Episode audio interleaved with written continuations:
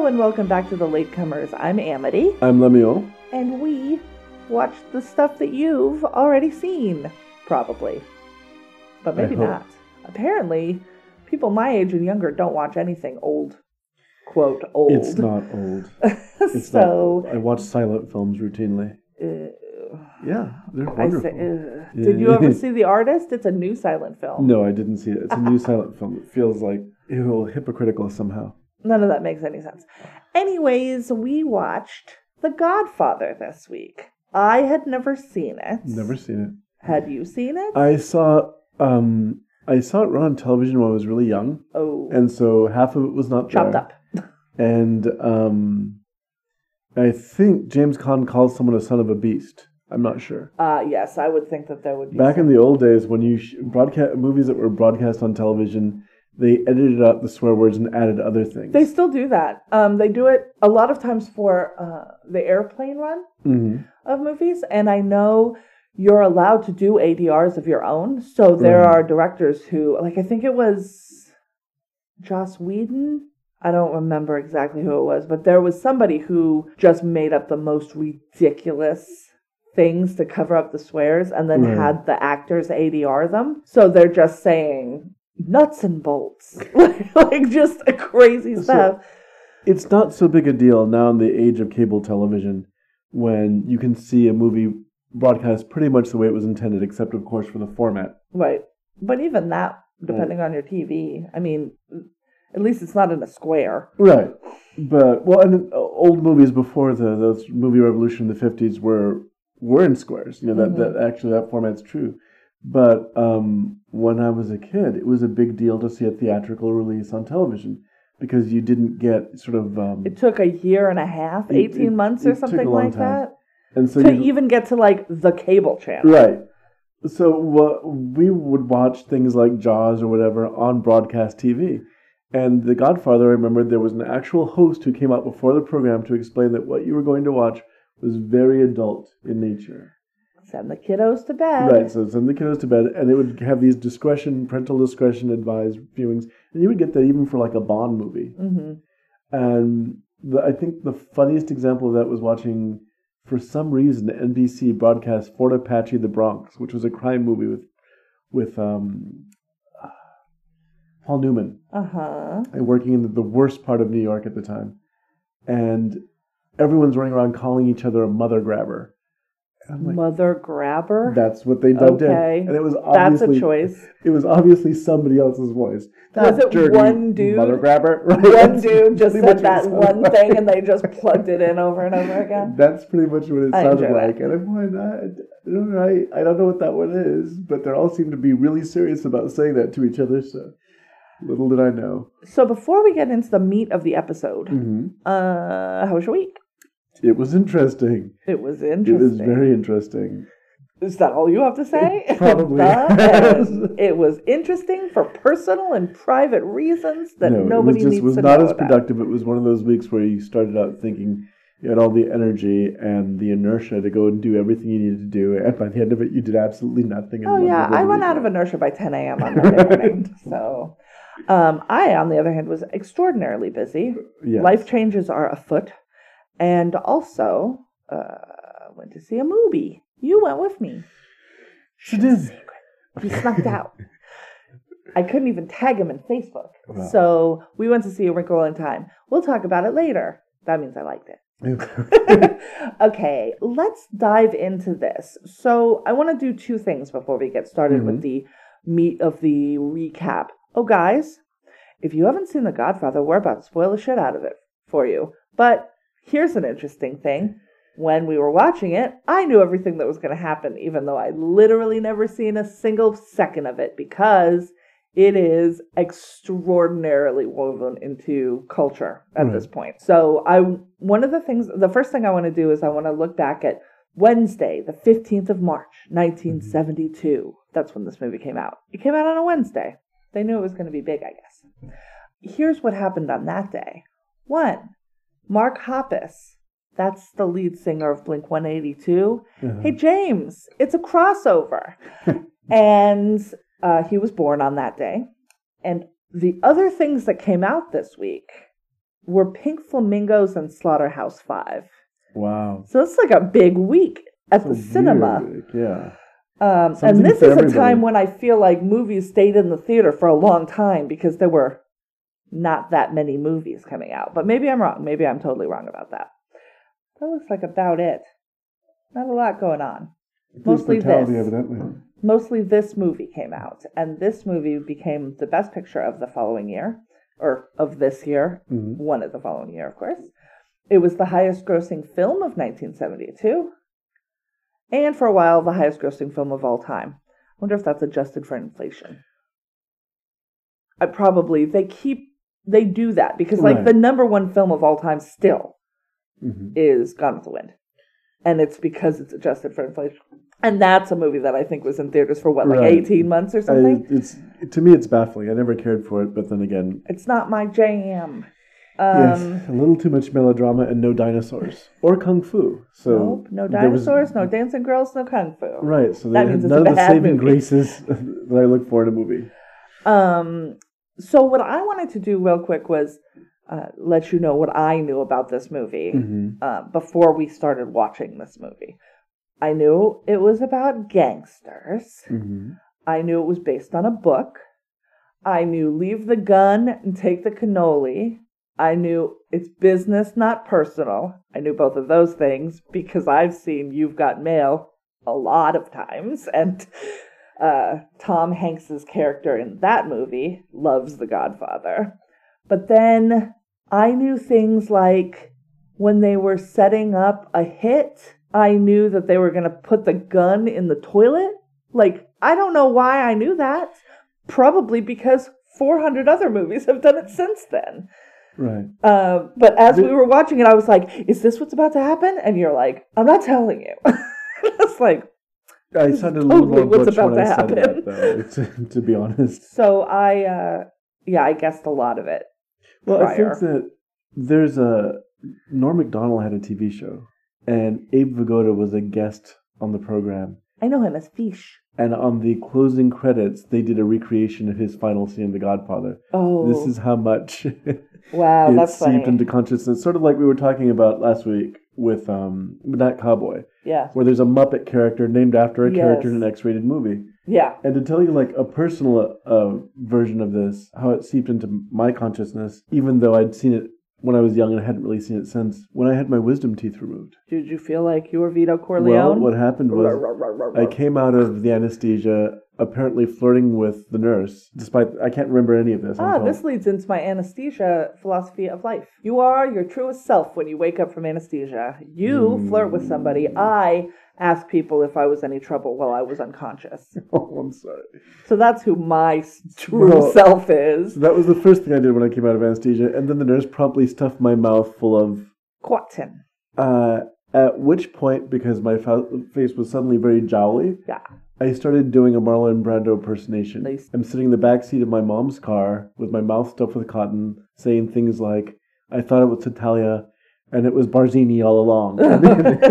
so you did know some I, stuff. I, I remembered it under anesthesia. Let's talk about that makeup for a second. All right. Because that makeup is award winning, right? This is Dick Smith. He's like a genius. And if you Mhm. want old age makeup done, you Right. get this man. And the makeup is very good, right. right. but also at no point do I look at Marlon Brando and go, well, that's definitely what that man looks like. I Mm. every time I saw him, I thought it's good makeup.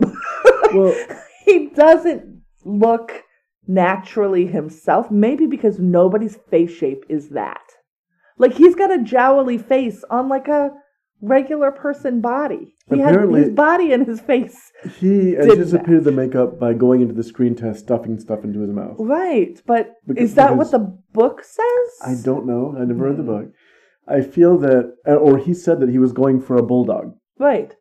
And he and, he pulls it off, and it's a very distinctive thing. And you know Right. when people do that face and do Right, that exactly. voice, they're doing Vito Corleone. But then you see, like weirdly, in in in one of the scenes, and I'll I'll, I'll mention when we get to it. Uh-huh. You know, he stands up, and you see his whole body and his head, that we've been looking at. You see his face mostly, Right. um, or and he's sitting behind a desk or whatever for a lot of the the parts of it. When you see all of him, he's like a fit dude. Like he's got a little bit of a belly, but it's not protruding in any great He's way. not, he's not. his his jowly Right. face is the only part of him that's the part of a quote big guy. I mean, he's a Mhm. he's a tall, Right. I, I assume, but um, By the time he got to Apocalypse Now, his body filled out to the rest of his face, where he used to a very large, just the same way that the score. people are used to a very large Orson Welles, and you look Yeah. at him in Citizen Kane, and you're like, oh no, No, he he was a fit dude, but he, He was, was- also twenty four in right. Citizen Kane or 24, whatever. and he was six foot two, and he was gangly, and, and, and I don't um, know that I'd call Orson Welles gangly, even at his. well, he got more stocky as he went along. But that first movie, he's very kind of lean, and then you know, And Marlon Brando, Mm. the the last thing I saw him in was the score. I don't know Mm. if that's the last thing was in. right, which Which, while I was in the movie theater, I made it just a full on ass of myself because he came on the screen. Well, he didn't come on the screen. The the camera panned to him because he was seated right. at the time, and I yelled, yelled in a theater with other patrons. Holy shit! I thought he was dead because I 100% thought Marlon Brando had died. Like yeah. maybe in like 1974. I didn't know. Brando's a he's a, a hard one because He got weirder and weirder, but he was also impossible to work with. yeah, like Um, he became a set- complete asshole. On the set of the score, which was directed by Frank Oz, Mhm. Mm, he would tell I forgot about that. he would tell Robert De Niro he wouldn't speak to Frank Oz because he Oh, thought it that's was beneath him. He said it, he called him told- Miss Piggy he or told whatever. Frank uh, Robert De Niro, "Go tell Miss Piggy this is what I'm going to do," That's and he would never sort of break from that. Apparently, especially given like Mm. how talented Frank Oz Right. is across a multitude of right. things. That's such just ugh. I bet he and Val Kilmer were just joys to work Well, with. that film is a notorious Yeah. uh, example of. Isn't there a documentary about? there's an documentary entire film about the making of the film, We're talking about the, uh, the Island of Doctor Moreau. the Island of Dr. Moreau from the nineties, right? ninety a film that I just think. jumped the rails and went. And there's a very good version of it with Charles Laughton, who also could Well, he be excellent in Right. all the things. He could be difficult only because he was trying to really nail the part, and once he did, or once he got the director's vision, he was not only very easy but very enthusiastic. Yeah, But Brando always had kind of an issue, and I think that this movie but I think up. Brando might have been uh, suffered the same uh, thing that uh, John Lennon always well, that's what I was going to say. struck, yes, struck struck me as Uh-huh. suffering, which is he believed his own hype. he began to be believe he was Marlon Brando, yeah, and so I think this film is really what he's catapulted the epitome of "Don't you know who I am?" right. But he's very good. He fits the character very well. That- Yes. yeah, he does, and he did an excellent job. So I, I can't yeah, I, fault him for his especially his younger stuff. that. Mhm. I mean, he's mesmerizing to watch, and in this, he's very good. Right. But once again, he's under some makeup. There's no Right. like, and I don't know if it was magical in 1972 when you saw it. Right. Um, if it was like this amazing feat, given the combination of advancement in practical effects Mhm. and CGI now, Now, makeup looks like makeup to me. Dick Smith was the advanced guard of makeup at the time. Mm-hmm. It was the older makeup guys, the William Tuttles and the, the, the Ben Nyes. Dick Smith was using the new technology and going all sorts of directions, and he was everywhere at this time, But he also like excelled at old age makeup, right? Yes, like he because he was doing basically this- ruined all the time. um what's the name I'm thinking of? He ruined the priest from The Exorcist's career. Right. Well, not ruined. I Well, didn't start a career, but he definitely made a speed bump for um, Max von Sydow. Max von Sydow, Because because the- everybody assumed he was old and he was young. makeup that he did for Max von Sydow was so convincing down to skin freckles and the whole bit and liver spots that people were convinced he was much older than he actually was, and he was no longer cast as a leading man. That's so funny. Um, and he became a character actor, which is funny because he was still young enough That's a to be a leading here's man. another weird tangent. Mm. Why did they they didn't need him young and old, right? Mm, So why didn't they there's just a cast- flashback scene in the beginning of the film? But Um, still, right. one flashback scene they I could haven't have seen it gotten in a long somebody time because, mo- and like, admittedly, most of what I did see was between my fingers. Um, because that's like um in the Alien. Um, not it's not an Alien movie. What was it? It was an alien. No, I know it was an Alien movie, but it wasn't called Prometheus. Uh-huh. When Guy Pearce is in old age makeup for the whole time, and you're just waiting for the reveal of when he's not in old age makeup anymore, and then he's murdered horrifically, and you're like, well, then what was, that was the utterly point? pointless, right? yeah. But Dick Smith was The Exorcist. He was, I believe, his Little Big Man, where he turned Dustin Hoffman into an 100 year old Indian. He did. He was amazing at old age makeup. He revolutionized the way it was done, And he won many Academy Awards. and he revolutionized prosthetics uh, for makeup. So yeah, Mm. this is the beginning of seeing that. There's some scenes where people in this film are shot in the face, in the or shot- face, yeah. and that kind of explosive squib, that kind of thing hadn't been done before. Interesting. So a lot of these were really new effects. They and it, it's so old. Like I'm watching, we're watching Jessica Jones, and Right. there's squibs everywhere, Right. and it's not. and some of those aren't even practical anymore. No, that's true. And because it's safer, because basically a squib the squib is an explosive. an explosive charge that's on your face. So yeah, it's it's a lot safer now. All right. So you want to get into? Oh, Yeah, I wanted to read the log line, um, Mhm. or what at least what IMDb is says the log line is, which is a spoiler in itself. Um, and they this reads: the aging patriarch of an organized crime dynasty transfers control of his clandestine empire to his reluctant son. Now that reluctant son bit is a is a spoiler for the Right, movie exactly. because you're like, well, the one he appears to be handing it over to doesn't seem reluctant at all. What's going to happen to Jimmy Caan? Spoiler alert: nothing good. nothing good happens to Jimmy Caan. All right, um, so let's go through this plot. All right. Um, in 1945, at his daughter Connie's wedding, Vito Corleone hears requests in his role as godfather, Don of a New York crime family.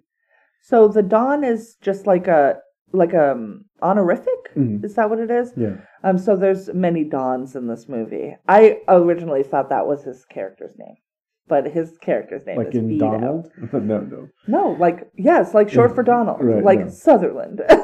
like, It's honorific in Spanish and Italian.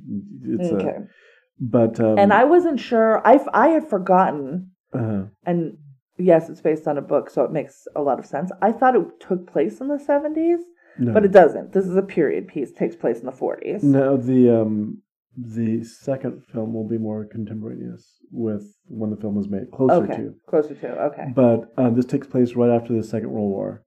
Um, right after, because it's 1945. And I really have to say, in terms of being a student filmmaker, that opening scene, and not the opening scenes in terms of the wedding, but the opening scene itself, the opening shots, which are um, the man explaining to Don Vito about his daughter being What he's abused, there for, yeah. That was shown to us an example of how to open a film.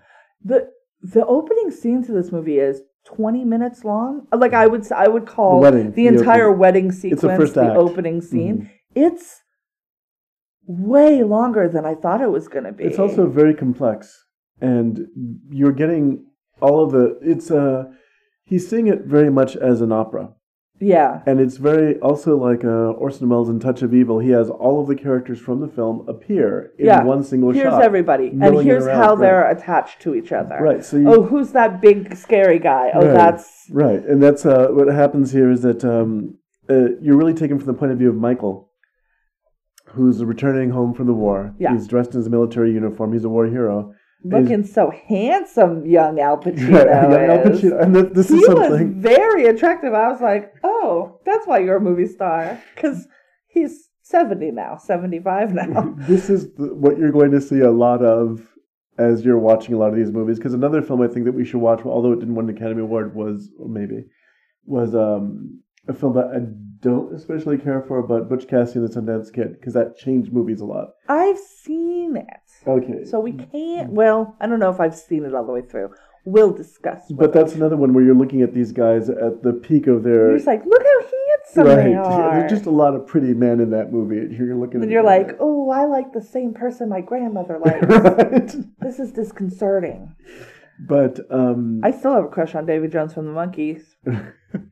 That's not healthy. Well, you have crushes at actors at certain ages of their lives, Mm-hmm. right? Young Michael is coming back from the war. He's decorated now. He comes to attend the wedding, and he's uh, bringing his girlfriend Kay.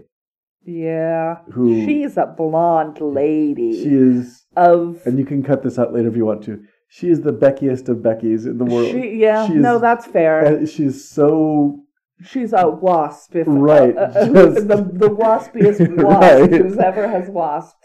She is a nice, coming from a wealthy family, I'm Right. sure, who who made their money.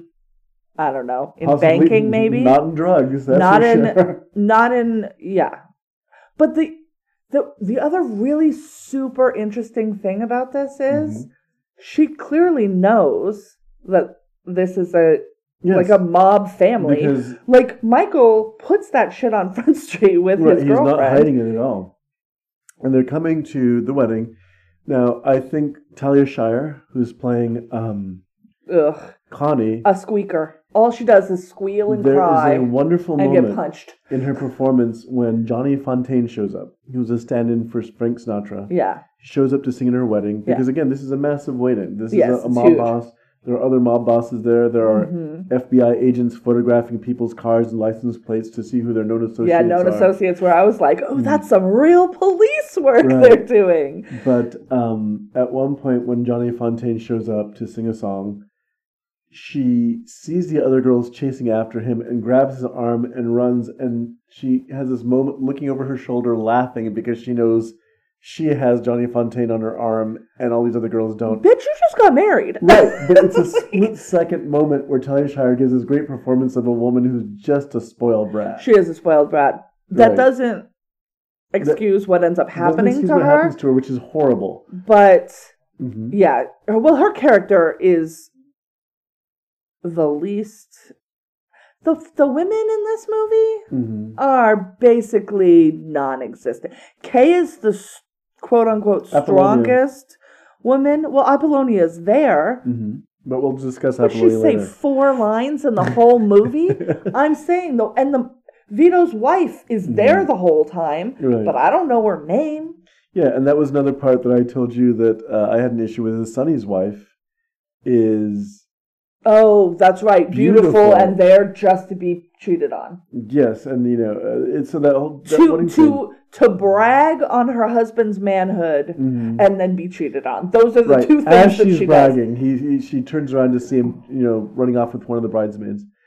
Who's Um, not cute. Sorry, I don't. It's it's crazy because his wife is beautiful, right. and he's. got- I'm like, I think he lets her do It's things one of those she doesn't let her do. of just because I can. There's- yeah, there's no, it is, and and but like this movie, uh, the Bechdel test is not even. Mhm. I mean, the the women are solely there But as in the context to of the, the film, it makes sense because they so scrupulously keep the women out of their business. That's true. and that's even the uh, what we'll eventually get to the final shot of the movie is locking the women out. yeah, no, that's true. So it could be very much that I'm sure that, and you're right.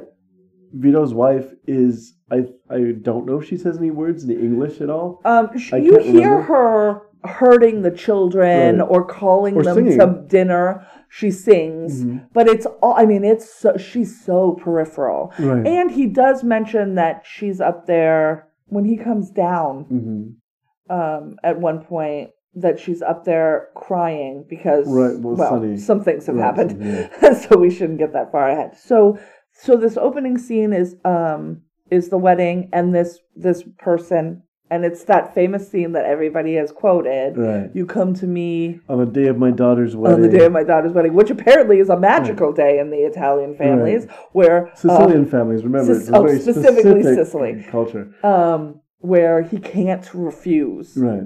And this goes back to it really is that's something that you'll see a lot in this film. It's really about tribalism. He's a tribal chieftain. Yes. Is what he is. hmm And so there's all these strange, kind of very regal things like there's a purse that everyone has to stuff money into. That was probably my favorite part of the Right. thing was uh, one of the was it it wasn't Fredo, but it was a it was one of the low level Mhm. guys at in their family, right? Right. Was like, oh, twenty-five, thirty thousand dollars in small bills Right. if it was somebody else's wedding. and I'm like, yeah, And you so don't want to fuck with to that. clear it up, there's the really the relationships you're going to see are between uh, Don Vito and his two sons. Sonny are- and Michael. Sonny, no, three. He has three sons. But Oh, the and two Fredo. Sons, Sonny and Fredo, and then the prodigal kind of son who doesn't want to have anything to do with the business, and who it looks like Vito and doesn't want. doesn't want to have, Right. have him do He wants business. him to go legit. And but Vito also looks at his at Michael and sees Right. himself yes, and is like, "Be the best version of me." and he's a, this very quiet kind of brooding, and that was Al Pacino's Smart. thing at the time. Very smart, and so seeing that Fredo is kind of limp is the only word to describe yeah, him. he just, does not. he's a very sad person. Um, not sad as a person, but just sad to yeah, feel he's sad. pathetic. right. I think And Sonny is a blazing comet through the sky, he's a hothead an incredible hothead who with just a giant penis. right apparently. Thanks for that. Um, But that's mentioned. right, She like she's holds her hands together and pantomimes. Yeah. Um, but so all that happens in the opening scenes.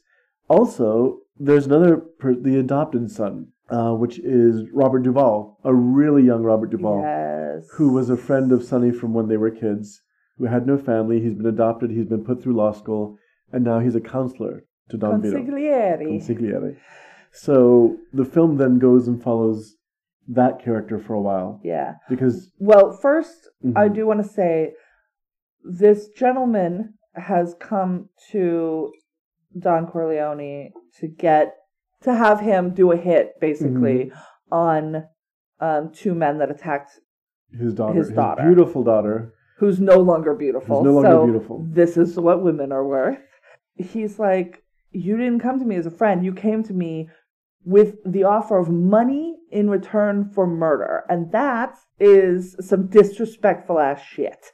Mm. And so the guy is like, Uh, I come to you as a friend, which basically means do for me and I And, uh, will owe you. it's a good he didn't thing want to owe that you him. bring that up because that that's the crux of what this is. Is that you I, at some point I'm going to ask you a favor, Right. And no matter what it is, you cannot refuse that favor. And also, I might never ask you. I might never favor. ask you. So you're taking like you're gambling.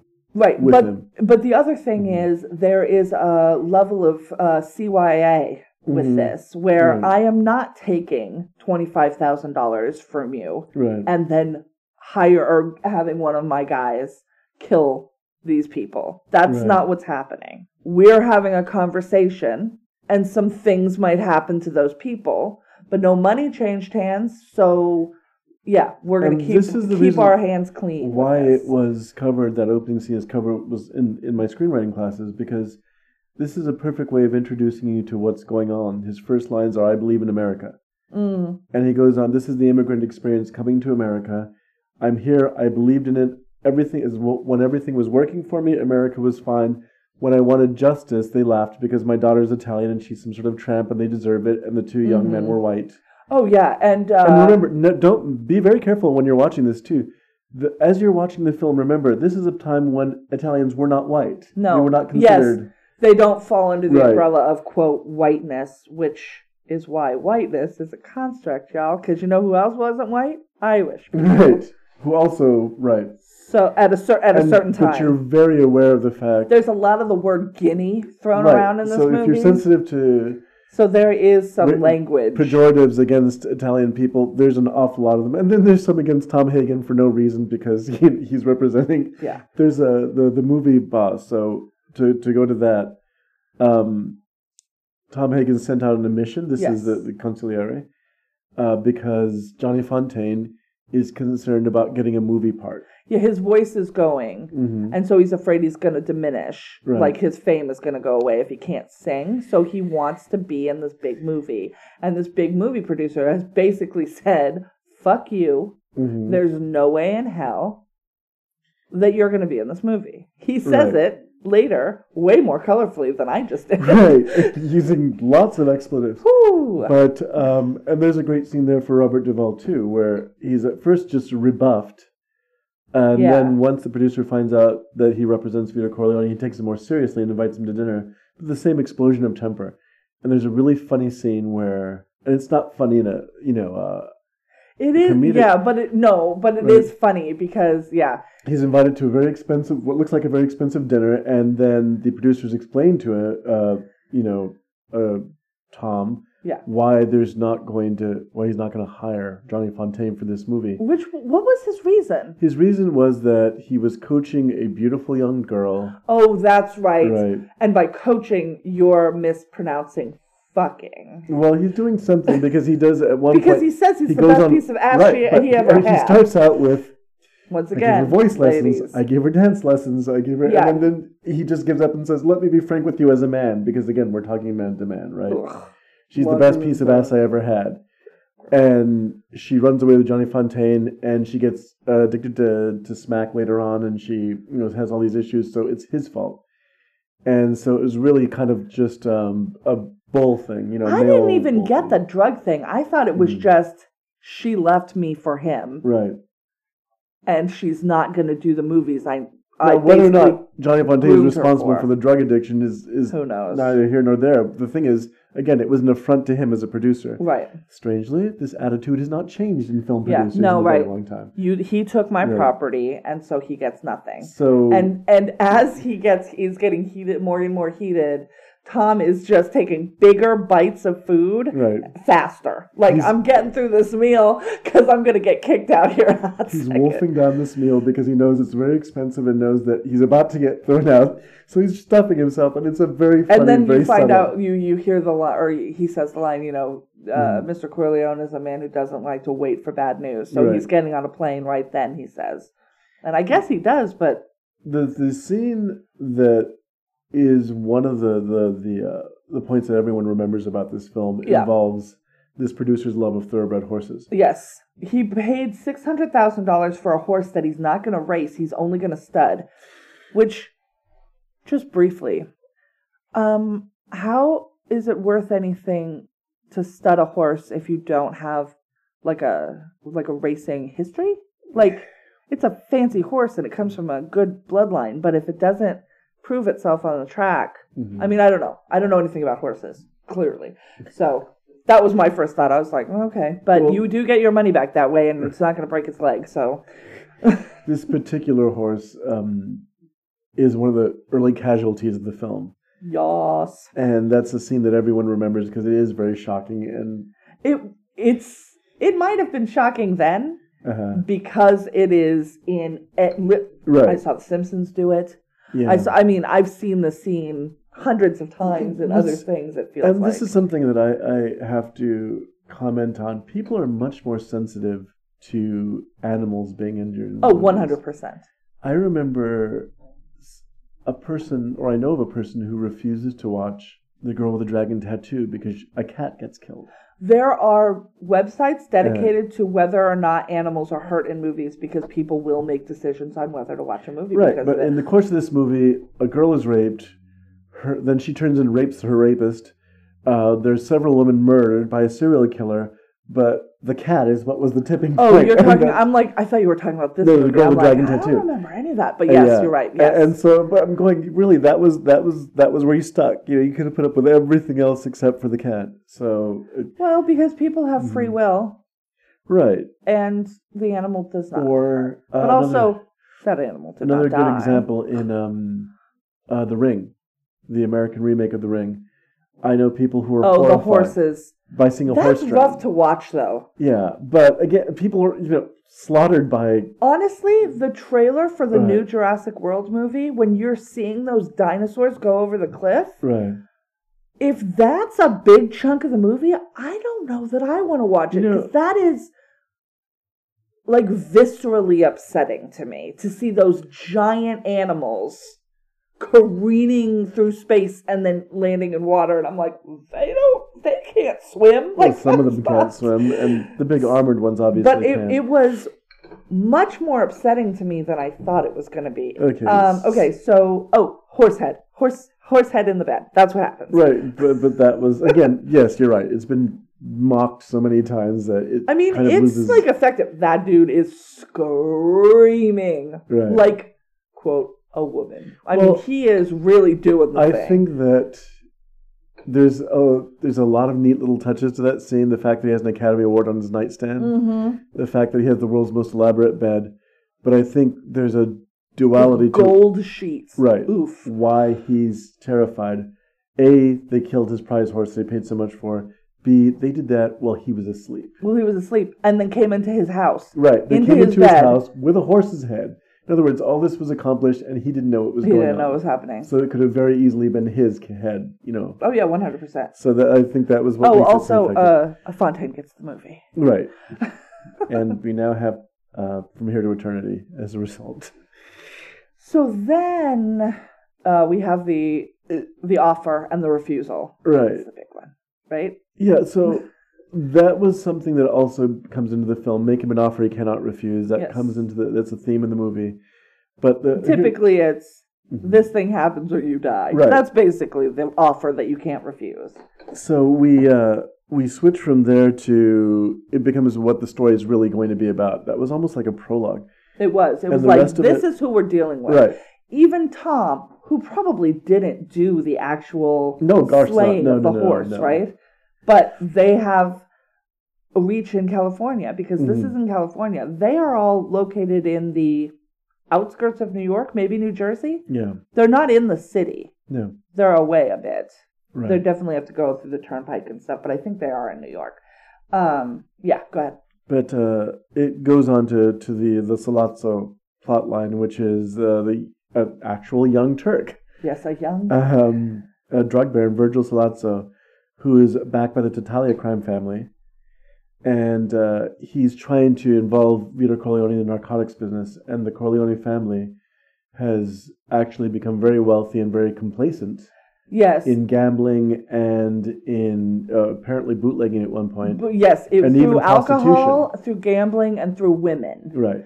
Um, Which I'm guessing is prostitution. and what what he wants isn't just money, isn't Mhm. specifically money, but the Corleone family has basically pocketed a large quantity of cops and politicians, Right. and that's what they want. They want favor with cops and politicians Well, because to look the yeah. other way while they start running drugs. Vito Corleone very, very rationally decides this is not for him because he feels it will actually turn the police officers and politicians that they've bought.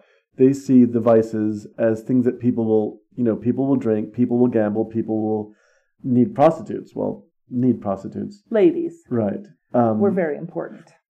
but these are vices. They're not something can actually destroy a person or ruin families or Right, you know or communities. It's also the gambling- community. gambling can to a limited extent, but yes, it's uh, actually eating communities alive. And there's a very disturbing scene later on where you find out uh, that one of the drug lords agrees to support, or one of the uh, mafiosos agrees to support Sollozzo as long as he keeps it inside the black community yes. because they're soulless That's at animals. to the at the round table Right. later where they're like you won't be around children you want like nobody will sell Mhm. to children like they're setting up rules but that's um after so Vito basically is like I I respect what you're doing and I Mm-hmm. respect you I am not going to agree to this he doesn't actually respect him, but he's, he's no a very wise man. says it. Right, and he says that at the same time sending Luca Brasi, who was one of his trusted allies from back in the old days. and um, also very much a Lenny figure. Right, he he's like a tragic figure to me legitimately Mhm. because i mean he's clearly a hitman right? He's an assassin. He is a person who kills people. He's a very large man and a, with a very small intellect. Like um, he is at the wedding scene he is you just see him practicing his speech thanking um, Don Corleone for inviting him on the occasion of his daughter's wedding, and he pra- he's practicing and he's practicing, and you see him in the background practicing it over and over and over again. He gets in front of Don Corleone and fucks it up. I'm just like, oh no. and it's a pity. I think that scene is more tragic because there's just such a lack of respect for him being this big scary goon. And I think also that it reflects how complacent the Corleone family has become to where they're going to have Luca Brasi as their spy. And this guy obviously does not have yeah, the wits to be uh, spying around and being inconspicuous because he's enormous for one thing. right.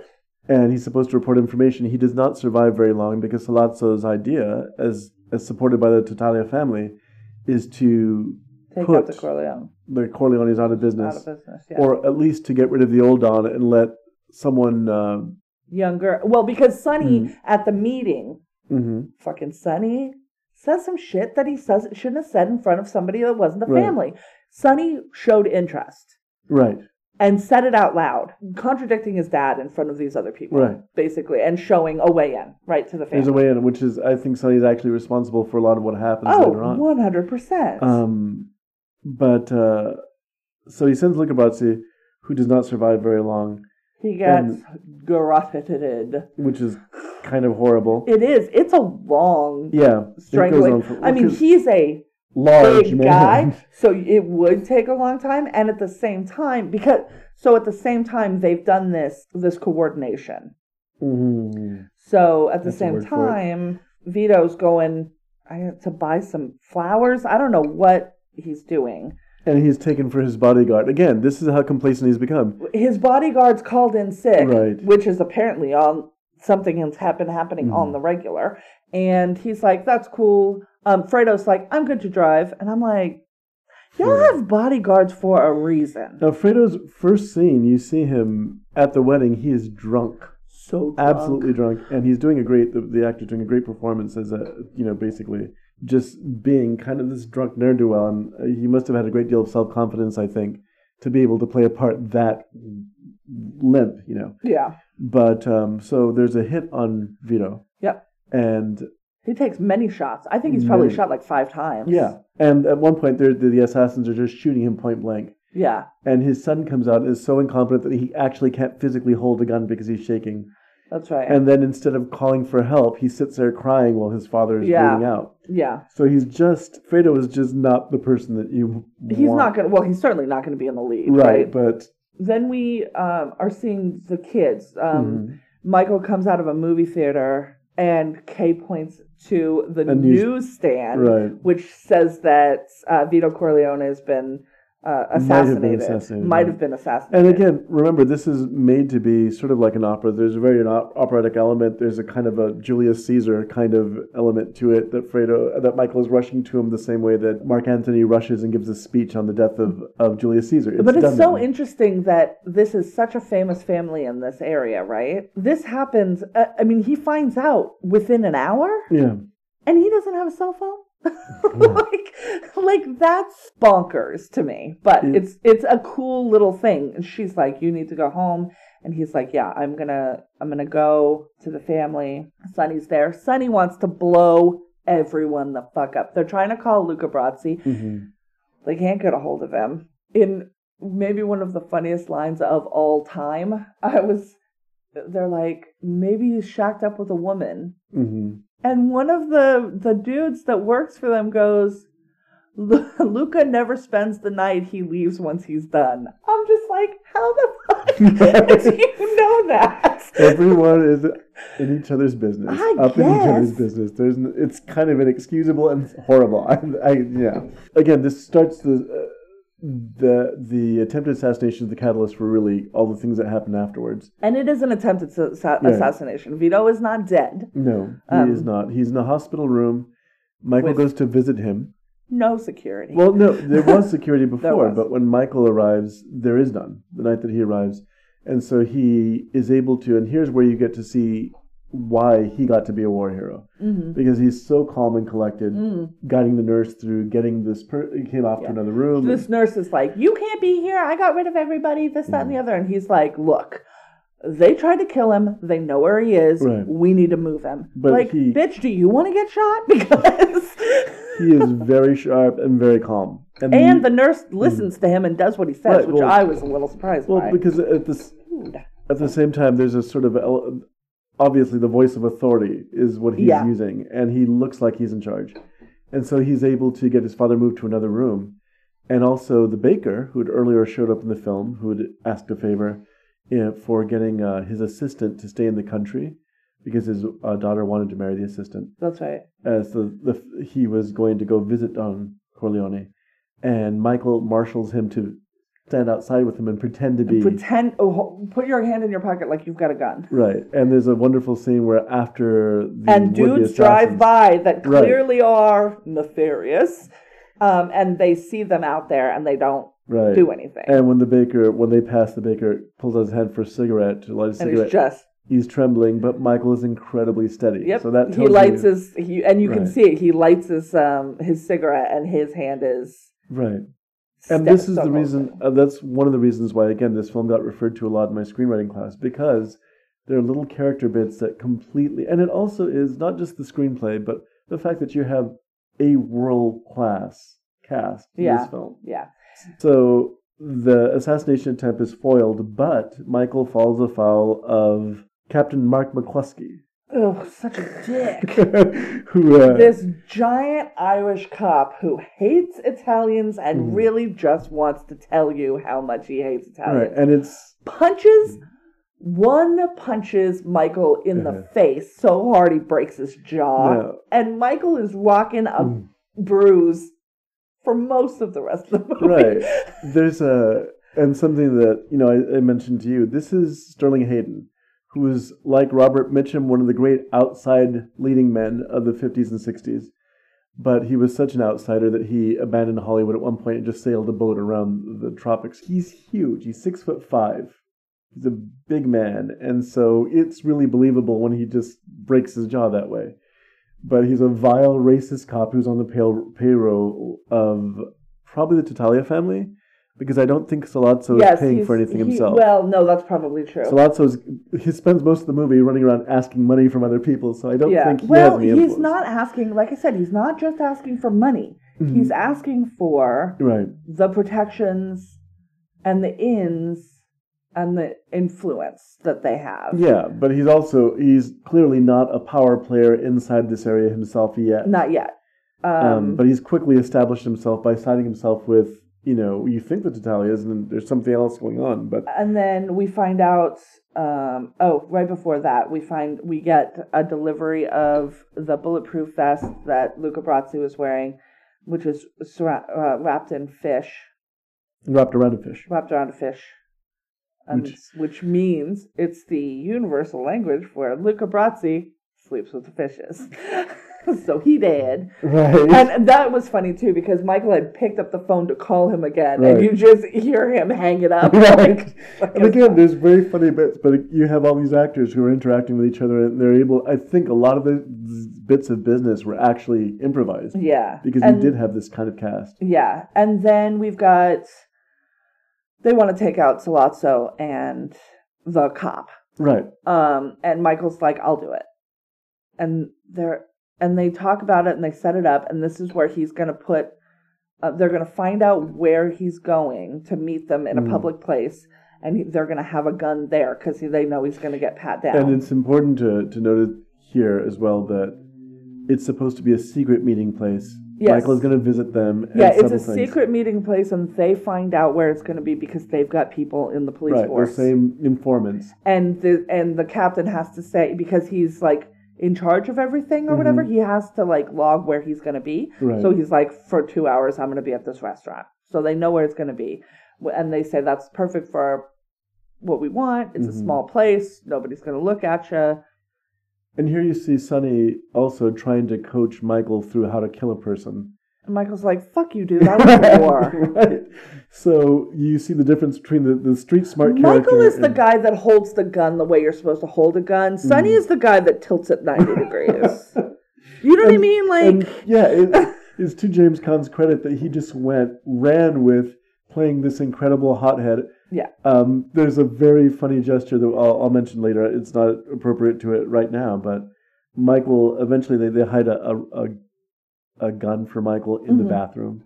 So they taped the gun in there. And I was like, Mhm. they're going to take the gun behind the toilet, which is what I think every other person who's ever hit a gun has done. Right. Like, I just kind of want to just go into bathrooms randomly and go, Start looking gun for in guns. here. Right. Because this is where you put them. Um, and he goes out and just fucking bap bap Bada bing, bada bing. I believe is them what he both. says. in the face. That is the face squibs that you were talking Right. about. Like, he shoots McCluskey dead in the forehead. right.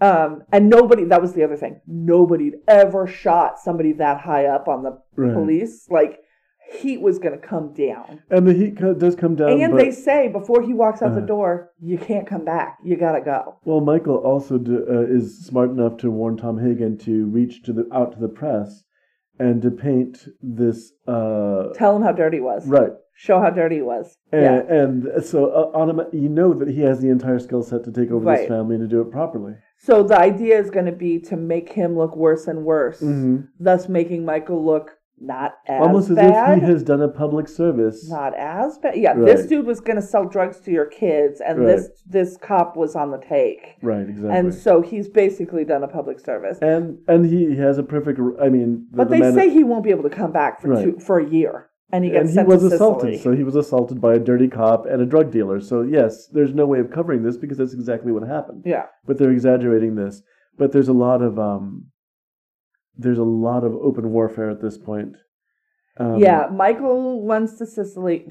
He he has to take shelter in Sicily, and then Fredo is shipped out um, to uh, work under Moe Greene in Las Vegas. So he goes to Vegas to learn casino trade, and I don't know if they're planning at this point to maybe close down operations in New York and move the family to Las Vegas, but that ends up being what their goal is going to be. And this is also there's a, a scene I, I believe it's probably taken from older stock footage of the strip back in the day. Oh, that- yeah, that I'm sure. And uh, Sonny's left alone to his own devices. Not really. Dad's there, but he's Recovering. still convalescing. Right, um, and it's not really clear how much time passes in this part. yeah. So Sonny is he wants to kill everybody. What he does do is attack his brother-in-law, um, Connie's husband, because he goes to visit Connie and she is be uh, she is pregnant, Mhm. like visibly pregnant, and her face is covered in bruises. Dude, not in the face, dum dum. Which is also where James Caan does a little bit of overacting when he bites his hand to stifle, you know, the. the Oh, he does. He does that. very, Yeah, he bites his very knuckles. I'm Italian like, kind of. Really? Nobody's ever actually done that, dude. He threatens to kill him if it happens again. He finds out that it happens again.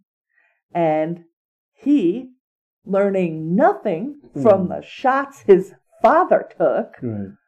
takes the car and speeds off towards the city to go, apparently, to kill his brother in law. Um, yeah, ahead of his bo- bodyguards, does not wait for them, Mhm. gets in the car by himself, drives himself to the toll booth. At the toll booth, they're waiting for him, and they murder him. Right. So, Sonny, out. Yes. Now, Go on. while this is going on, it's important because we made the jump. We're learning the story of Michael in Michael's Sicily, in Sicily. He goes to the tiny village on the hill of Corleone. which is a beautiful village. It's lovely. Uh, he falls in love with a woman who says no things to him. I mean, they show them Uh-huh. talking, but you never hear, like, you almost never hear her talk. Here's what you hear her say You promised. well, this is now because this and this is why it takes over the course of time. He meets her or he sees her. He's thunderstruck. he sees her, and then Um, they're like, We saw this woman, more Greek than Italian looking, and then she's va va voom. And, and then you find out that they're describing this to a shopkeeper, and that shopkeeper is her dad. Right. And then fucking Michael, smooth as a motherfucker, is like, no, get him out. I want to talk to him. They're like, nah, you shouldn't. Like, his bodyguards are Mm. like, you should go. Right. like, you have pissed him off. You should go. And his bodyguards are more like his pals at this Yeah. point than they are the worst bodyguards. Right. We find as out it turns out. really the worst bodyguards later, but over the course of, the, uh, of this extended scene, he's in Sicily. He marries her. well, let me let me Because- finish what I was saying. Right. He wants to talk to the father of this woman who now he is like this I'm Right. marrying this woman. Like he's already got that in his head. Right. the man comes out of his business. The man to whom he has, ju- I mean, he has just offended this man Mhm. by talking about his daughter the way that he has talked about his daughter. And he is respectful, but he stays seated, which I think was like a huge baller move where he was Right. like, I'm not going to get up. Right. Y- You're going to talk to me. I'm Michael Corleone. Sound familiar? and I'm not going to get up, but I want you to introduce me to your daughter. Well, what he does, the way that he phrases it, is. Um, and I will watch uh, under your su- going to- family supervision. whatever you need me to do, but I want to meet your daughter. Like, he introduces himself pretty much during when he's doing that as his son-in-law. He says that to the guy.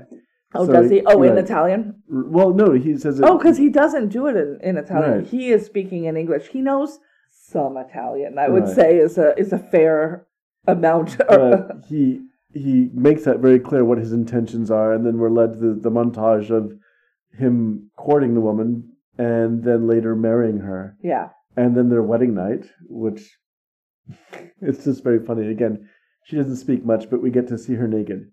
Uh, yes. Well, at least then- the top of her. and then uh, and you're look. I'm looking at her, and I'm like, is she like 17? She's a very she's a young, very young woman. And the only time, as you said, that you hear her speak is when she is He's teaching her to drive. Yeah. And that winds up being the death of her because she is part of the assassination wave that happens with Sonny's death. Right. When Sonny dies, at Mhm. the same time, somebody Right. has enlisted, and they're they're getting ready to get him out of the country because it's getting too hot. yeah. Um, eh, but somebody has enlist- enlisted those uh, good for nothing bodyguards to go ahead and put a Well, car one of bomb. them we know for sure is. The other one seems to be drunk. We don't know. The other Right. one we don't know. But one of them for sure Is responsible for Apollonia's death. planted this car bomb, Mhm. and uh, um, and Apollonia is like, I want to let me drive to you. I'll come pick you up. Mhm. And as that's as she's yelling that to him from across the courtyard, he's watching the other bodyguard like hustle ass walk out of the Mhm. gate, and he knows what's going to happen, and he Right. yells no, but she starts the car and Right. it explodes. So, So he's that's his catalyst for coming back to the States. well, he was coming back anyways, Right. but now he's coming back heartbroken. Um, and he's he's coming in hot. He's not gonna. Um, he goes back there and he, He wants does. to. He is, but Vito is not Mhm. hot. Vito is cool. Vito wants to make peace because he's Mhm. lost his son, and he's an old man. Well, he calls for a meeting of all the dons. Yeah, and realizing that Barzini is actually in charge now. Barzini, again, the Tatalias are controlled by the Barzi Right. by Don Emilio Barzini, who's played by Richard Conte, He's very good. and he's very. You funny. look at his face and you go, "That's a bad guy." Richard Conte did that a lot when he's he a, he's got a he bad was- guy face. he was. Uh, there's a really funny joke, and it's a pity because um, Billy Crystal says it's passed out of meaning. Like nobody will get the joke nowadays.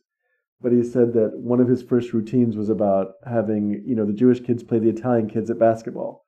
Yeah. And he says the Italian kids had like crosses so big there were actual people on them. Oh, jeez. And their school was Our Lady of Richard Conte. Oh, interesting. And he said the joke will never play anymore. It's No, hysterical to older people who yeah. get Richard Conte. You know, no, but that's how he's very sinister good. these people were. That's like their patron saint. So Yeah. So Um, they come together, they have a right. round table, and basically he's like, I'm not going to seek the avenging of my son. mhm. You don't seek anymore. Like, nothing that we do is going to bring our kids back. right, I will not stand in the way of the heroin business, but let's not sell to children. So Mhm. that's a that's a decision that's made. Oh, this is the the piece that he makes with.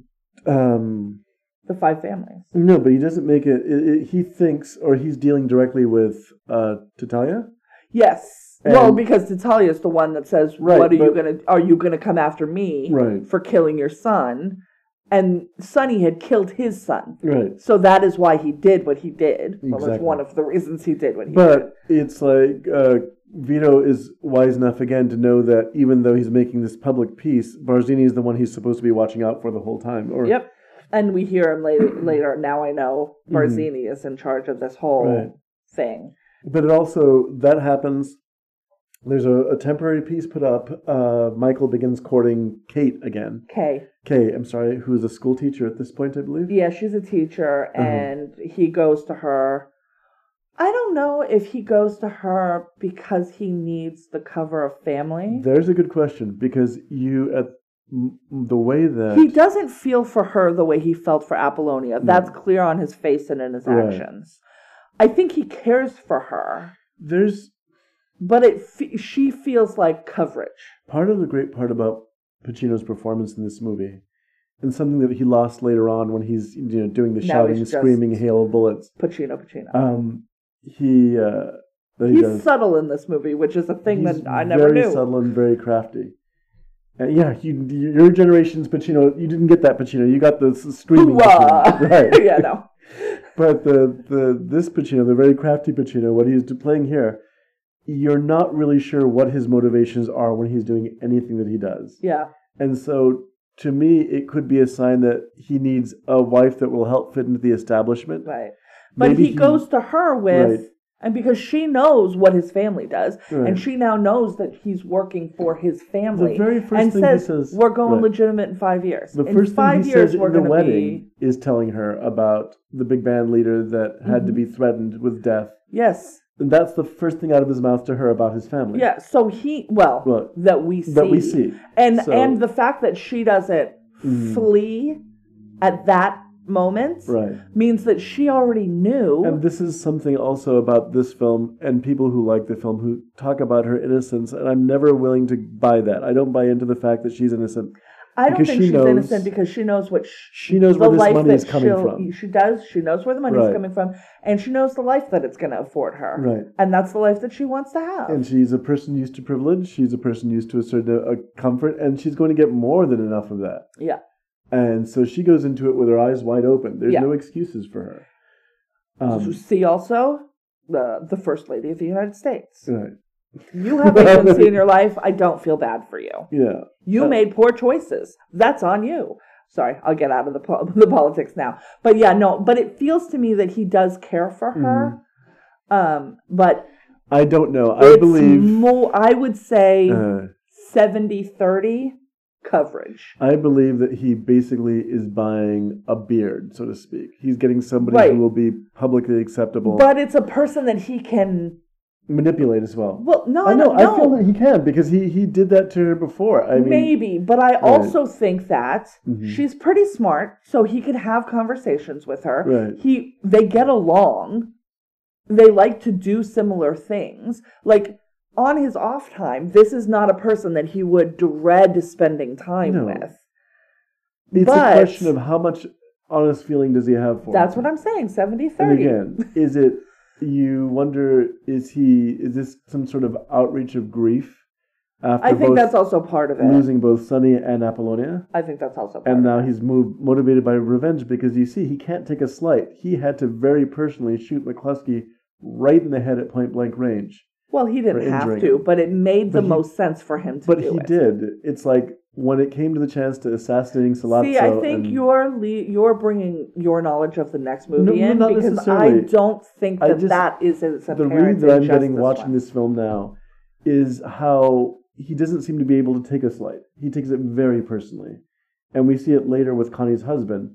It's like, but he doesn't. He's not a hothead about it. No, well, will no, there- he will let it simmer for he a will very sit there long and time. plan for years because the next scenes that we see, he's planning an all-out war, uh, to the extent where he even alienates Tom Hagen. Yeah, Uh, and and we don't. This is the weird part where nebulous amounts of time has passed. Mm. right, exactly. So we see him with kids. So we're like, okay, well, those kids are like three. So about five years has passed, right? Mhm. Like those kids are seven. So 10 years have passed. The scene with the boy and the oranges is Mhm. 1955. Right. So this is early 50s. ten years that passed between the beginning of the film. But yeah, there's a he's making uh, plans. He he goes and visits Fredo, who's fallen under the influence of Moe Greene, who is an- a really another hothead, very much like Sonny, slapping you know Fredo around. Fredo has no idea how In to. front of Fredo's family, that is ballsy, man. Right. You don't slap a, a man in front of his. no, no, father? Right. That doesn't seem like a thing that's going to go And over very well. I believe that he Moe Greene's sort of a stand-in for Bugsy Siegel. You That know, the sort of um, of Jewish my- gangsters who have built up Las uh, uh, Las Vegas before it was began to get run by mob families. Yeah, they went out, and Michael is like, uh, um, "We're buying you out," Yeah. and Moe Greene is like, "Oh, like fucking hell, you Right. are." Um, But again, Michael. and at this time, Tom has lost the position of consigliere. Right, he's, he's- just a family attorney now. But I don't. The, the- again, this is part of the manipulations because he's not really out. He's just out so he can keep an eye on what else is going on. But And I think he's also- kind of out because Mhm. you do see that scene where he's like, "Why are you? Why am I out?" Right. And he's like, You're not a wartime. You're not the one that's going to decide who gets killed next. That's not your jam. Well, he also, to some extent, wants to spare him because he says, "I don't want you to be a part of what's going to happen." yeah.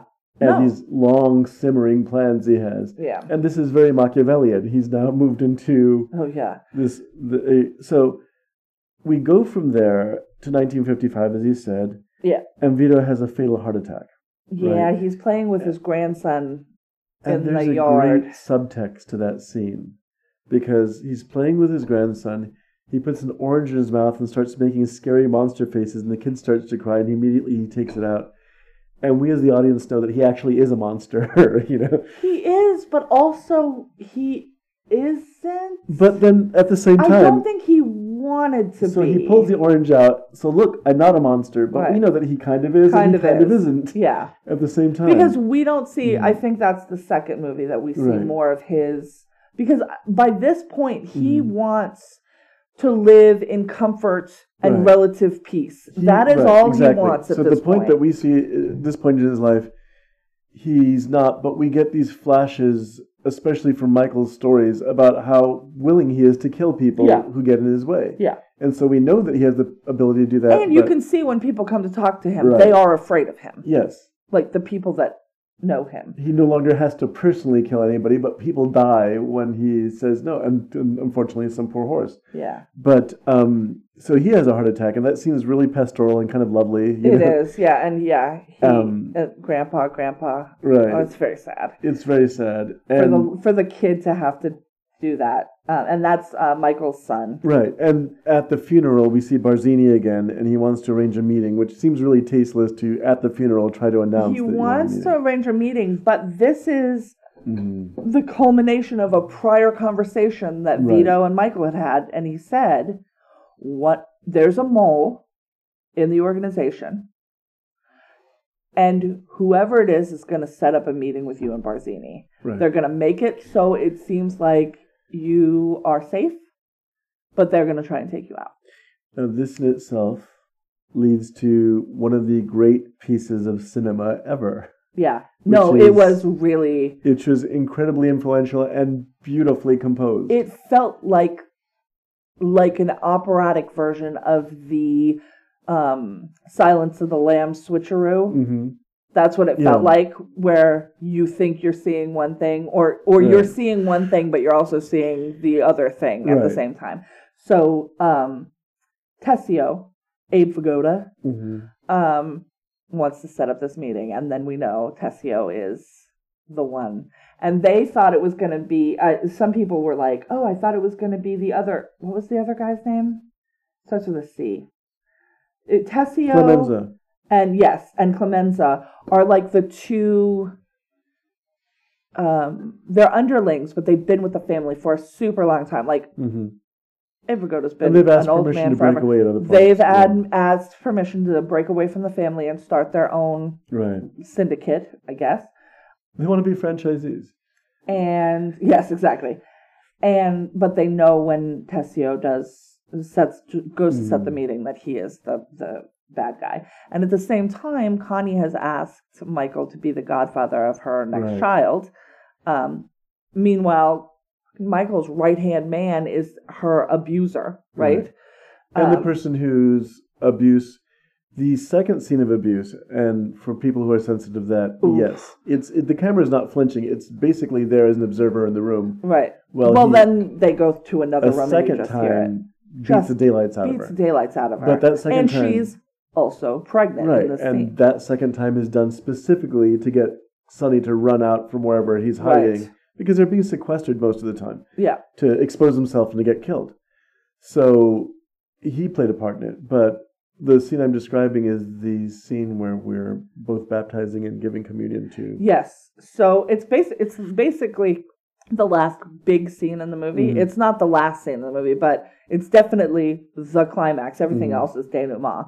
Where yes, Michael Corleone is standing up in a church hmm denouncing Satan. Right. And then we are watching his plans at the exact same time going down where everyone is dying. He kills the heads of every one of those families. He kills Moe Greene. He kills Barzini. He, and it's ruthless the way that he goes uh, along it. I do mean, you renounce Satan? I do. And then just right. murder. just, just The- violence. highlighting his hypocrisy, highlighting his, and something that and his comfort right, of lying in a church, y'all. which is, and I know that we're not going to see Godfather three, right? That wasn't something. that no, it wasn't about. planning on. But um, one thing that I really like about that film is that he gets a comeuppance, where he tries to go legit at the end of that film, and he confesses to a priest who refuses to give him absolution because he consciously sins,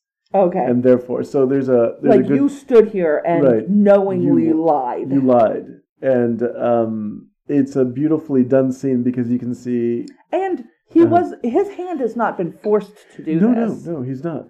He's just like, you know Mhm. what? I'm done. I'm done with all of this. Right. And he kills yeah, every five heads of family and Moe Greene. And then He gets shot through the glasses. That was a bizarre kind Yes. of. uh, be, well he was being massaged. Wasn't Yeah, he on the massage massaged. table? and he's shot through the glasses. He puts on his glasses just to get shot through them, which is again considering that it's a practical effect, an amazing gag, because the squid must have been so close To to. his eye. Eye. Yeah, like, yeah, I Um, don't like that. And then Tessio is dealt with. He's Mm-hmm. he asks if he could sort of be let off, For old time's sake, and like no, and they're like, "Mm, nah, Just business." You're you're gonna die. Yeah, Right. it's business.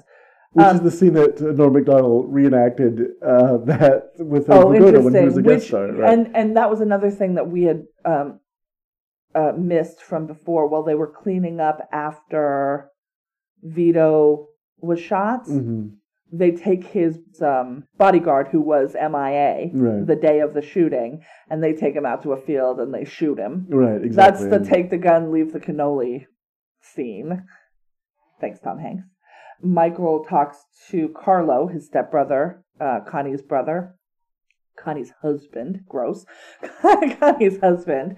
Um, and he confesses that he set Sonny up to be murdered by Barzini's men, and then he kills him. the fact that he forces him to confess before he kills him and then lies to his face about how you know the confession actually will This will absolve you, and you'll be fine. and it doesn't Sounds like a cop.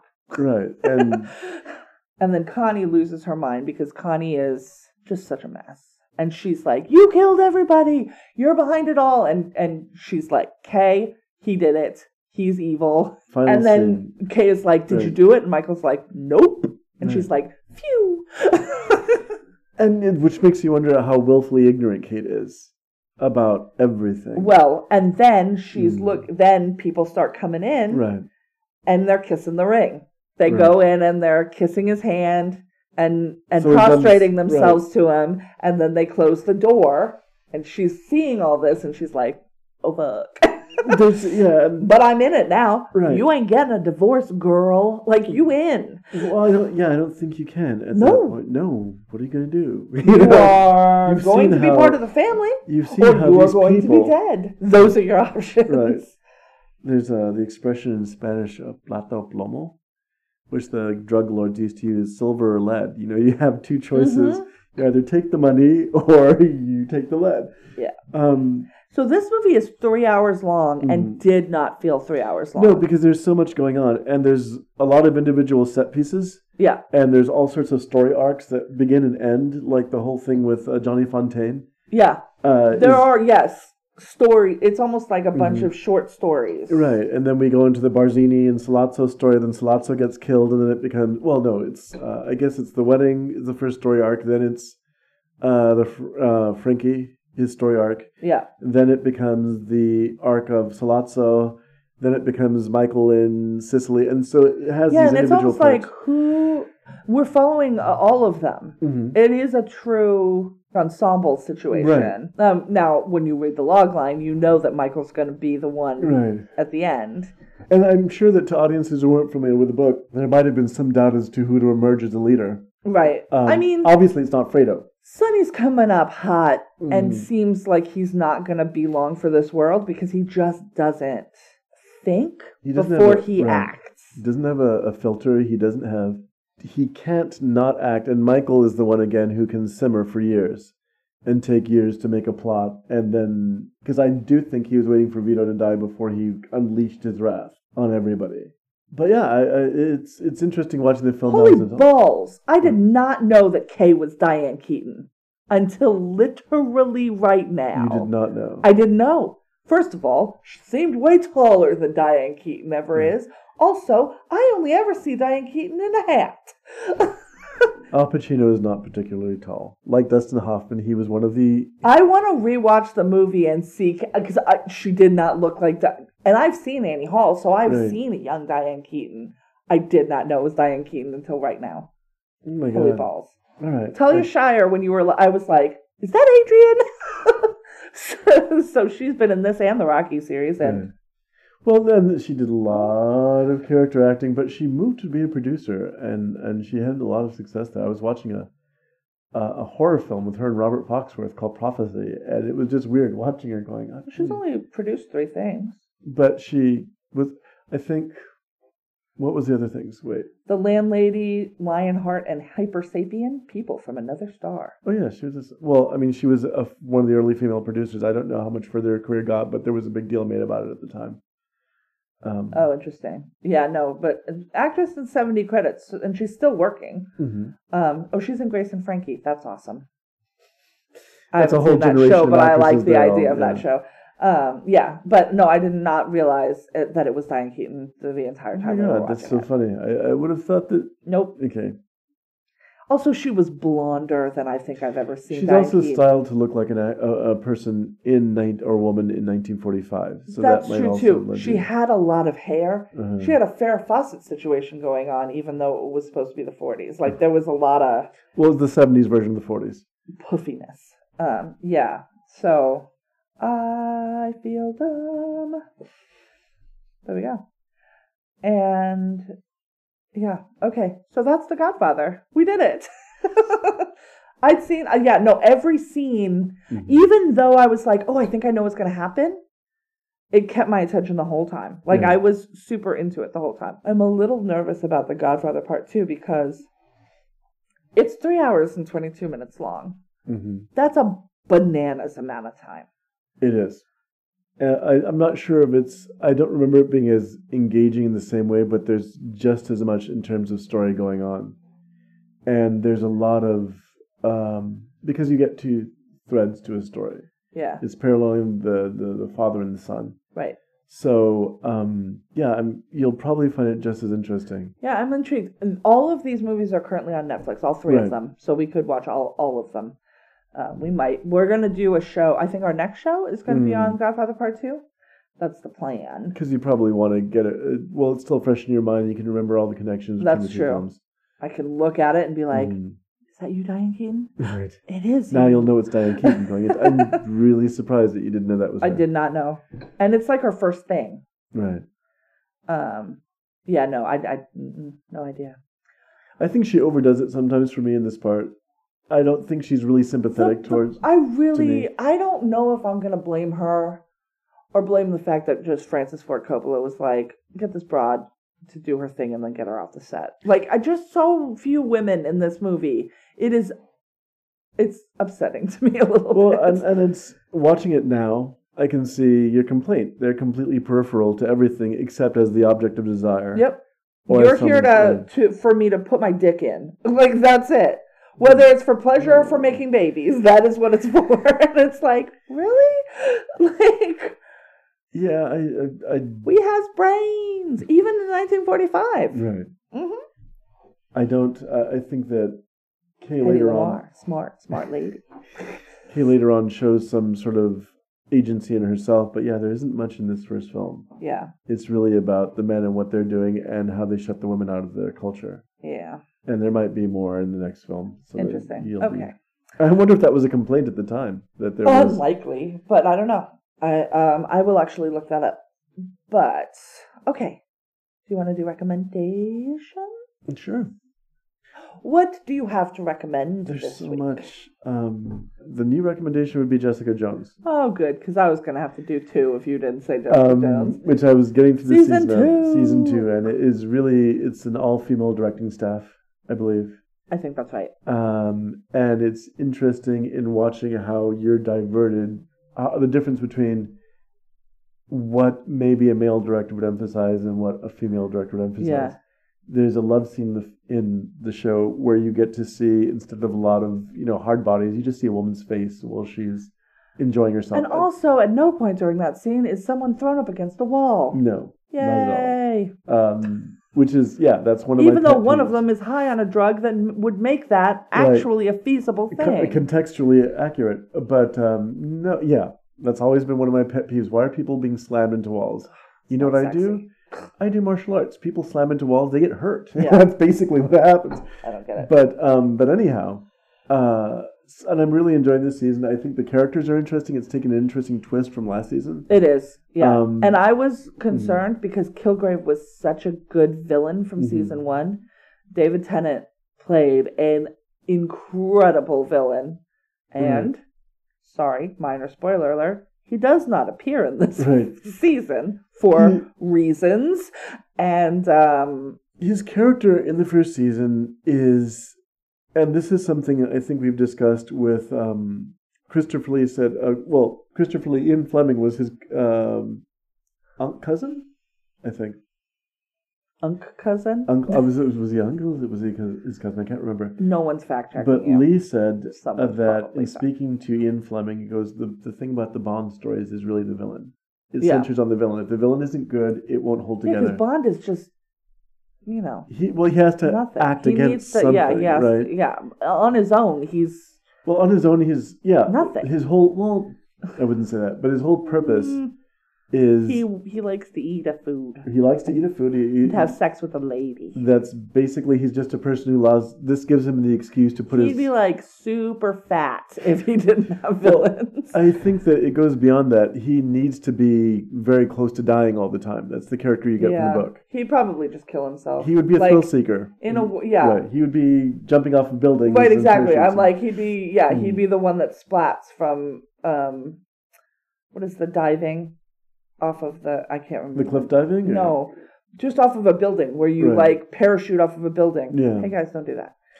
But um, and so what you get a sense is Base jumping. the, Sorry, the go ahead. food and the women to Bond are kind of his way of Making this gray life less gray. well, not just that. It's also making it so that all of his experiences become intensified because he's going to. He's just made a, Yeah, a resolution that he's either going to survive or die. or die. Right. So he's not going to be the character. The, he's basically suicidal a lot of the time. Feels like yeah. And so it really depends on the villain to carry the weight of the story. It's like, how bad is this person to where we need to send in the guy whose life is constantly in danger? Right. And so with Kilgrave, you got a person who was completely, totally, irredeemably evil. Evil. Yeah. And there joins a handful of villains, I think, in the very first of the um, Dirty Harry movies.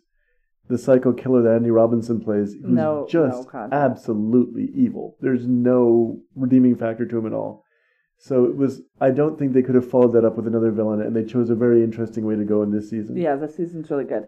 We're not done. We're Mhm. ten episodes of thirteen, I Yeah. think. In. So, but yeah, it was. I'm just really but amazed. the other thing done. is, this is the first Marvel Netflix series. They're all thirteen episodes long. Mhm. Every one that they've done from the first Daredevil through now. There's usually a dip. There's usually a two to four episode dip. It was a little bit di- different in the Punisher, where it was just the first six episodes were a slow ramping up. Mhm.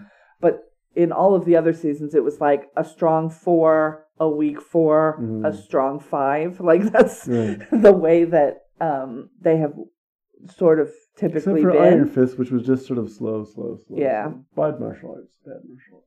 Oh, sad. But this one has been Mhm. strong. I think every episode's Yeah. been strong. So, It's been strong. And there's a really strong point of view. and I, James, Yeah. um, had posted on Facebook something along the lines of, "Ah, that se- that point in the season of Jessica Jones where I fall in love with Malcolm. He's so lovable and handsome. Doesn't make good choices Well, at this point. And I, I think he's the, a child. the still, tragedy to that character is that he his life got ruined and it wasn't It wasn't his fault, which yeah. is a you know Ooh, somebody make you do all those drugs? Mm, yes. So, um, yeah, no, Jessica Jones very good. And Krysten Ritter, I never cared one way or the other Mhm. about her before this character. I really think She's doing really, really good amazing work in this. right. Yeah. Um, I didn't dislike her. I just was like, okay, she, she reminds me of Barbara Steele. So Yes, that's the thing there. for good reason. My thing is going to be A Wrinkle in Time. It's so nice. It's about love and how love will conquer. Also, it's an uplifting story starring fantastic children Right. and people of color. Now I'm gonna. I have a few more Now- reservations about Yes. So I have Uh-huh. never read the books. Right.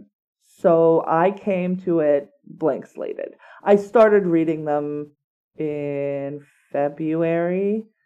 I got 60 pages in, but I've been having some concentration issues with my reading. So I just, that was as far as I could go. And it's not the fault of the books, it's the thing that's going on with me. So I was like, well, I'm, I don't want to necessarily force myself to read it and then be sitting in the movie like, they changed this Right. this is different. Why is this different? They changed it and I don't like it. no, that you're not saying that I'm doing that. You're just saying that. that no, but that's not how I wanted to Right. approach the movie. So, for me, hmm knowing that this is a children's movie, Right. Exactly. I enjoyed it very much. hmm That's what I will say. I th- I thought it was uplifting. I thought the kids were very good.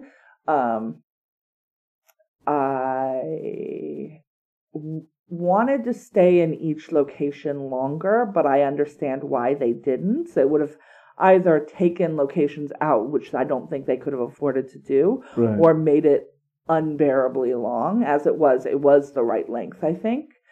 Um, so yeah, I liked it. I And you never stop saying I love you, and then you'll win. I appreciated it, and I appreciated the fact that a lot of the major set pieces from the book are there. If you're looking for the scene with the bouncing balls, if you're looking for the scene where they go off to the other planet and uh, these beautiful kind of angelic beings that are all flying, uh, yes, those scenes are there. The scene where she reclaims her brother is done exactly as it is in the book, more or less. So a lot of it is intact. There, the omissions bother me because that's what made the book so unique in some ways. And I, I don't think the change um, in the race of the children makes a huge difference at all. I don't think it makes any difference. Now, like I said, I haven't read the But, book, so I um, don't And know. remember, it's one of a series of books. So you're you're again. I, I got as far as the third book, and it follows their family for generations. Frankly, Okay. as it goes on, because They take out two kids. Yeah, they take out the two, and the two kids wind up becoming heroes much later on down the series of books. Okay. All of Madeleine L'Engle's books are interconnected. Okay. Even her young adult fiction that has no fantasy elements to it. oh, at all. sort of like Stephen King has like Right. like a universe Right. that he's writing. more in. or less. Ed Rice Burroughs did the same thing, but all of his worlds were so fantastic it made sense. But um, anyhow, No, I thought it was. I liked that it wasn't just white kids. right, and I I appreciate that because it's a different time that we're dealing with. It would have been just as impactful to have any little girl there, but this actress really carried the part. Yeah, her name is Storm, and she's awesome. she is really good. I didn't care too much for her the little boy playing. Charles Wallace. Yes, I liked him very much, and I Mhm. thought he did have the gravitas to pull it off. But once again, I don't know what the book says. But I thought on the screen he was great. and I I did like. I think that there were. And I think one of the reasons that I, I, I just want to, because I think Uh. we talked about it a little bit, but I want to say this. They got a child. He is maybe seven. Right. He's playing five. I'm glad that they didn't get a better actor Mhm. at the expense of age because I think it's important that he be very small. And especially because I think they changed a, in the book I believe dad's been gone for a year. In the movie he's been gone for 4 and Charles Wallace basically has zero recollection of him. Also because he was adopted into the family just Mm. before he died or not da- died, he disappeared Right. before dad disappeared. Um, which adds a separate thing where he doesn't have this connection Right. and I- this memory. I'll put it this way: there's a, a range of books that I grew up with, where the books were done justice and where they were ruined. This Wrinkle in Time is made for. Well, okay, here we go. The scale starts. The top of the scale would be Bridge to Terabithia. where they did just a beautiful adaptation of that book.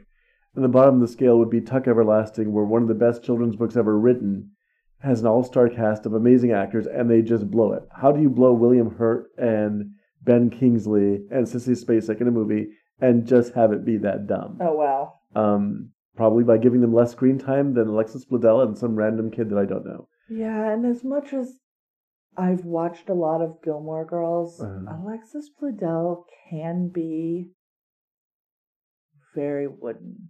Well, she basically is not. She's not the And I haven't read that book either, That so I don't. And, I haven't seen the movie. part of the appeal of the book is how beautifully written it is, and I think that would be difficult to capture. But at least follow the book somewhat instead of trying to make it appeal to tweens, modern tweens. Just sort of you have a classic story, just go with it. It's bizarre Right. enough as it is. right. But no, I enjoyed A Wrinkle in Time. I think it was geared towards people much younger than me. Right. A lot of children. It's a perfect children's movie. Um, I don't think it's a film that was intended for the whole family. It really is intended to carry a message to children, and that it succeeds. Yeah, and a lot of the people that were um, rating it on the poorer side Mhm. were like, it's too positive. Like it's too everything's going to be okay. It's too like, and I'm like, I think kids and also me need that Right. sometimes. Like shit is bleak in the world. And we saw it in a full house. a Yeah, there were a lot of people in and the there was people who uh, were young, people who were older, people who grew up with the book, and and I, I think it, still it, it wins on that side. I think Reese Witherspoon runs away with some of her scenes. She's really She's very, very good in it. And Oprah's doing some good work. You're right, but I think Oprah, unfortunately, gets to be is playing Oprah almost in a way. Right. Yeah. She couldn't have been either of the other ones for sure. Right, she just She's the of- one who just shows up towering above all of them. Right. Oh, am I the wrong size? I don't know, Oprah. Are you? right. And so I think that Are um, you hurting your neck, craning it, looking down at us?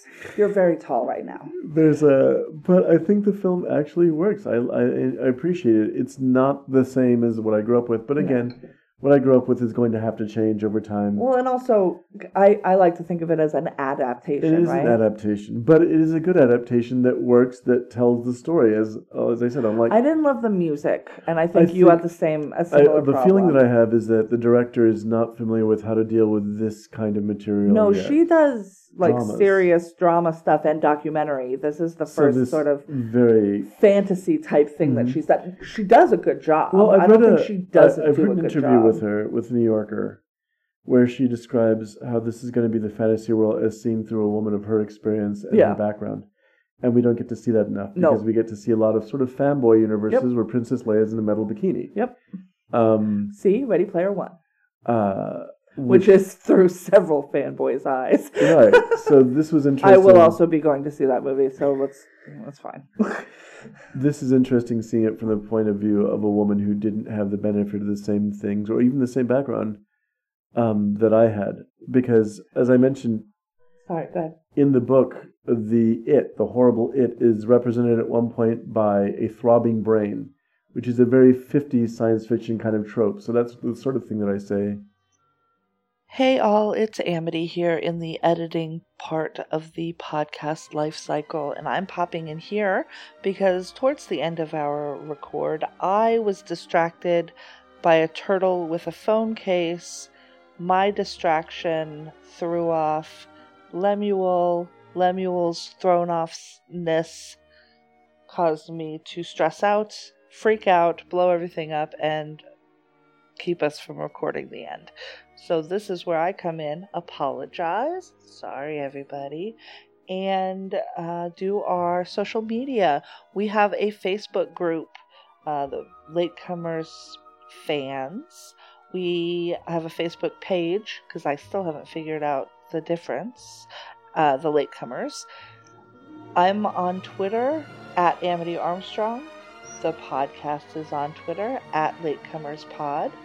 I can be and we can be reached on Gmail at latecomerspod at gmail.com.